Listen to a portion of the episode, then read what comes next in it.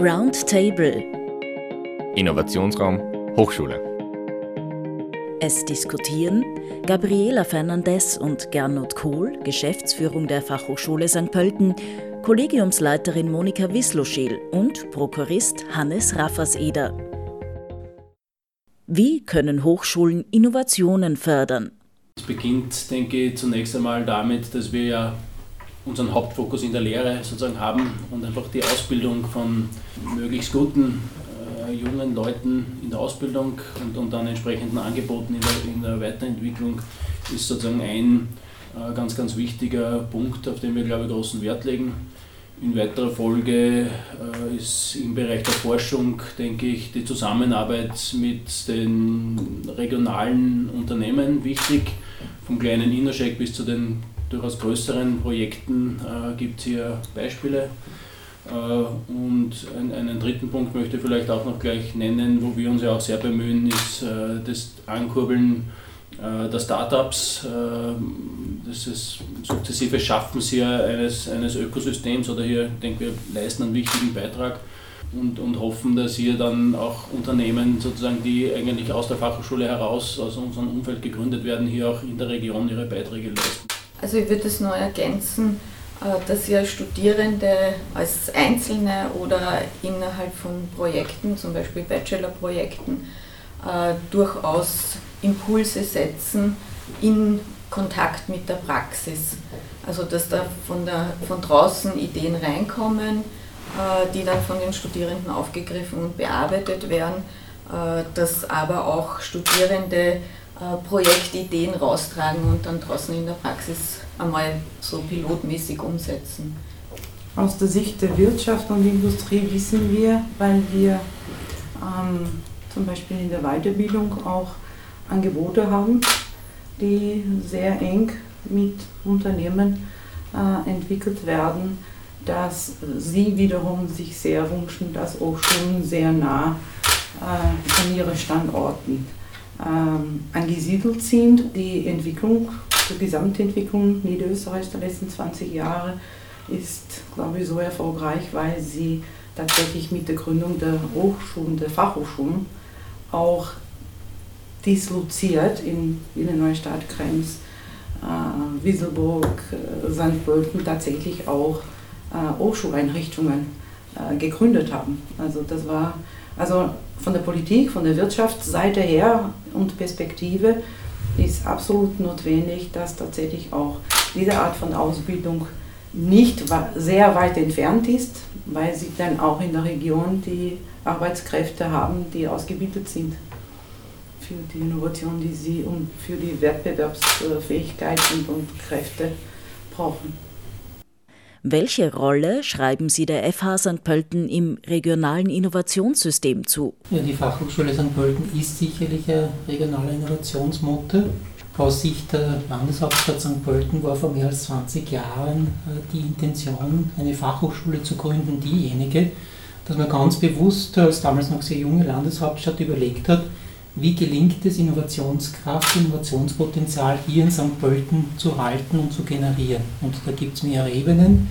Die eine Ebene ist, dass man einfach Studierende hier in der Stadt hat und damit auch dieses innovative Potenzial. Und dass es natürlich auch um Ansiedelungen von Betrieben, von Unternehmen geht. Und letztlich geht es auch darum, dass eine Fachhochschule in einer Stadt wie Sankt Pölten auch letztlich in einer Wechselwirkung mit der Stadt Sankt Pölten steht. Und einerseits profitiert die Fachhochschule Sankt Pölten davon, entsprechende Unterstützung von der Stadt zu bekommen. Und andererseits ist es schon so, dass gerade die Fachhochschule mit ihrem positiven Image auch dazu beigetragen hat, das Image der Landeshauptstadt Sankt Pölten in den letzten Jahren auch positiv zu beeinflussen. Also ich würde gerne diesen regionalen Aspekt noch einen überregionalen hinzufügen, weil wir es ja geschafft haben, durch die Art, wie wir Weiterbildungsveranstaltungen, aber auch berufsbegleitende Ausbildung organisieren, also im Blocksystem, dass wir hier auch aus ganz Österreich und zum Teil auch aus Deutschland Interessenten, Interessentinnen anziehen. Und ich denke mir, dass dieser überregionale Erfahrungsaustausch und Ideen, die von außerhalb der Region kommen, sehr wohl einfließen in diese regionale Entwicklung. kann ich nur unterstreichen. Wichtig, denke ich, in dem Zusammenhang ist dann auch das große Thema einfach Wissenstransfer, von der Wissenschaftsvermittlung angefangen bis hin zu eben Technologietransfer, Fragen, Veranstaltungen wie es am European Researchers Lange Nacht der Forschung, aber durchaus auch Tag der offenen Tür, Projekte, Vernissage et cetera sind Dinge, die hier, glaube ich, ganz wesentliche Beiträge liefern und die es, denke ich, hier in dieser Stadt vor zehn, vor fünfzehn, vor zwanzig Jahren überhaupt nicht gegeben hätte. Und dort passiert auch, so wie Sie beobachten, immer mehr unmittelbarer Austausch, sowohl auf der einen Seite mit der Bevölkerung, die einfach sukzessive neugierig wird, und auf der anderen Seite mit äh, unterschiedlichsten Betrieben in der Stadt, in der Region und, äh, kann ich nur unterstreichen, eben äh, überregional. In den letzten Jahren haben wir sicher auch einen großen Beitrag zur Internationalisierung gebracht. Also wir haben doch eine Reihe von Veranstaltungen entlang des Jahres, die sehr viele äh, Kolleginnen und Kollegen auch aus dem Ausland nach Sankt Pölten bringt, auch Studierende natürlich. Und das ist vielleicht jetzt von der Technologie-Seite her nur ein indirekter Innovationsfaktor, aber das ist sicher für die Stadt gegeben, dieser, dieser positive Effekt unserer Aktivitäten. Ganz zu schweigen natürlich von den Unternehmen. Hochschulen werden zunehmend auch zu Gründerschmieden. Wie fördert die F H Sankt Pölten die Umsetzung innovativer Geschäftsideen? Herzstück unserer Aktivitäten aus meiner Sicht ist der Creative Pre-Incubator, ein, ein Projekt, das wir seit mehreren Jahren gemeinsam mit Akzent, der Gründungsagentur des Landes Niederösterreich, betreiben. Der Creative Pre-Incubator sozusagen als Bindeglied zwischen den guten, spannenden Ideen aus der Lehre und dann der Unternehmensgründung. In einem sehr intensiven Jahr werden hier die, die Studierenden mit ihren Überlegungen sozusagen hier zur Gründung herangeführt. Das funktioniert, denke ich, mittlerweile sehr, sehr gut. Es gibt eine Reihe von Äh, Unternehmen, die sich hier sukzessive etablieren. Um dieses Herzstück herum gibt es eine Reihe von weiteren Überlegungen, die in, in vielen äh, Studiengängen gibt es äh, mittlerweile Veranstaltungen, Basisveranstaltungen, die Informationen zum Thema Innovation und Gründung äh, bringen. Äh, wir versuchen gezielt die spannenden Projekte sozusagen zuerst zu entdecken. Da ist die Projekte-Vernissage äh, ganz ein wesentlicher äh, Punkt. Die, die wir entdeckt haben, versuchen wir gezielt anzusprechen, zu fördern, zu unterstützen. Ich glaube, mindestens genauso spannend ist und wird in Zukunft Gründen sozusagen wirklich aus der Hochschule heraus für unsere Mitarbeiter und Mitarbeiterinnen in Lehre und Forschung. Vielleicht irgendwann einmal durchaus auch aus, aus dem Servicebereich. Auch hier gibt es eine Reihe oder gibt es eine Reihe von Innovationen, wo man hier sozusagen auch bewusst dann agieren kann, um, um Unternehmen sozusagen zu gründen, in wirklich allen Bereichen unseres Hauses. Ja, zusammenfassend kann man eigentlich sagen, dass es nachweislich jetzt eine ganze Reihe von äh, Start-up, nicht nur Ideen und Initiativen äh, gibt, sondern dass hier Start-ups bereits auf den Weg äh, gebracht wurden und dass das jetzt Ergebnis von ganz bewusst gesetzten Maßnahmen seitens der Fachhochschule ist. Also es ist das konkrete Resultat von Maßnahmen, ob das der Pre-Incubator ist, ob das jetzt Aktionen wie ein Projektvernissage sind. Ja. Und äh, was auch wichtig ist, dass wir nicht nur Maßnahmen setzen, sondern dass es einen gewissen Spirit auch dafür gibt und äh, dass aus all dem letztlich, ja, aus diesem Spirit, aus diesen Ideen, aus bewusst gesetzten Maßnahmen auch wirklich nachhaltig und nachweislich äh, gute Dinge und Startups entstehen. Und das ist genau unsere Aufgabe, wo wir aktiv was machen können. Innovation wird meist eher der Wirtschaft und Technik zugeschrieben. Wie bringen Gesundheit und Soziales das Thema unter? Da glaube ich, dass wir auch im Bereich Gesundheit und Soziales sehr innovativ unterwegs sind und das wirklich seit Beginn. Also wenn ich jetzt die letzte Entwicklung in der Gesundheit, wir bieten Gesundheits- und Krankenpflege an in Kombination mit Notfallsanitäter. Das ist der einzige Standort, der das tut. Und äh, wenn man sich die Entwicklung des Gesundheitssystems anschaut, dann ist das wirklich richtungsweisend und wahrscheinlich überlebensnotwendig für das System. Und im Sozialen äh, haben wir Weiterbildungslehrgänge, die einfach total am Puls der Zeit die Themen aufgreifen, die gerade anstehen, beziehungsweise wo durch die schon erwähnten Bachelor-Projekte neue Ideen in die Praxis getragen werden, die dann manchmal von etablierten Einrichtungen übernommen werden oder es gründen sich neue Vereine und dort wird das aufgegriffen. Also man kann sicherlich sagen, dass die Fachhochschule Sankt Pölten hier in den letzten Jahren gerade in Bezug auf innovative Studienprogramme, innovative Lehrgänge sicher eine Vorreiterrolle auch eingenommen hat. Wenn ich dann denke, welche Studiengänge wir in den letzten Jahren eingerichtet haben, ob das jetzt mit Smart Engineering im Bereich Industrie vier Punkt null ein neues Angebot war, wo wir die Ersten waren, aber nicht nur vom inhaltlichen Angebot, sondern auch von der Art und Weise in Form eines dualen Studiengangs hier eine sehr innovative Form des Studiengangs anbieten, oder ob wir mit Digital Healthcare an dieser Schnittstelle zwischen Gesundheit auf der einen Seite und den Entwicklungen in Richtung Digitalisierung am Markt auf der anderen Seite ein neues Programm gesetzt haben, ob wir in bestehenden Studiengängen in Richtung Digitalisierung hier Schwerpunkte setzen, Vertiefungen setzen oder auch zum Beispiel mit I T-Security waren wir eine der ersten Hochschulen in Österreich, die dieses Thema hier von Anbeginn besetzt haben und wo wir jetzt mittlerweile sicherlich auch eine sehr bedeutende und große Rolle in Österreich haben und auch darüber hinaus. All das, was der Gernot jetzt gesagt hat mit den neuen Angeboten und Studienprogrammen inhaltlich, interdisziplinär, Themen, die tatsächlich jetzt aktuell sind, für welche wir schon in der Lage sind, sehr, sehr harsch äh, qualitative Angebote ähm, zu machen. Ähm, die Attraktivität für Unternehmen in Themen, die jetzt aktuell sind. Das bedeutet, dass wir schon vor drei, vier, fünf Jahren diese Vorschau hatten und die Kapazitäten, die Mitarbeiter, die Inhalte, ähm, die Themen auch in der Forschung identifiziert haben. Woran machen Sie das Innovative im Bereich der Lehre fest? Also wir haben eine Reihe von Initiativen, die das unterstützen. Das eine ist äh, der regelmäßig stattfindende Tag der Lehre, äh, der international auch besucht und wahrgenommen wird, äh, wo äh, Themen äh, der Veränderung in der Art der Didaktik aufgegriffen werden, oder eben spezifische Didaktikkonzepte für äh, berufsbegleitendes Lehren.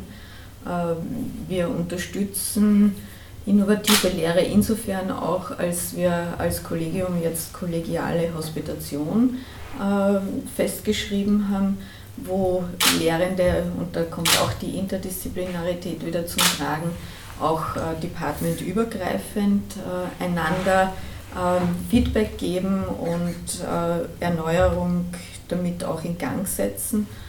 Und ähm, wir legen auch viel Wert auf die Verbindung zwischen Lehre und Forschung.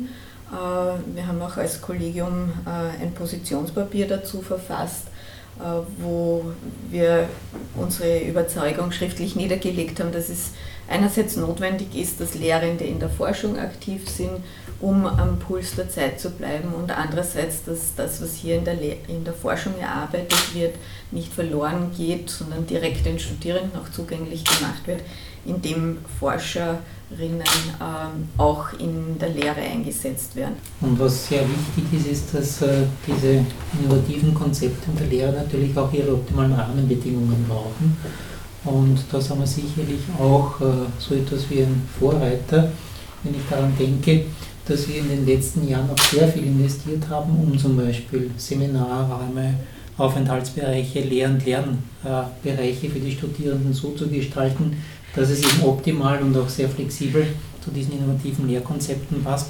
Dann haben wir auch sehr viel erreicht und wir sind jetzt gerade dabei, einen Campus der Zukunft zu planen, wo es eben genau darum geht, wie man sozusagen auch mit der Unterstützung des Raums, mit der Unterstützung der Rahmenbedingungen hier optimale Lern- und Lehrumgebungen schaffen kann. Und äh, wir haben schon sehr lange darauf gesetzt, dass wir unseren Studierenden auch sehr viel Möglichkeiten geben. Und wir sind äh, meines Wissens eine der ganz, ganz wenigen Hochschulen in Österreich, die zum Beispiel den Studierenden die Möglichkeit gibt, vierundzwanzig Stunden am Tag das Gebäude zu nutzen, aber nicht nur das Gebäude zu nutzen, Labore zu nutzen, ja, um über die Inhalte der Lehrveranstaltungen hinausgehend an Projekten zu arbeiten, innovativ tätig zu sein, ja, mehr zu machen.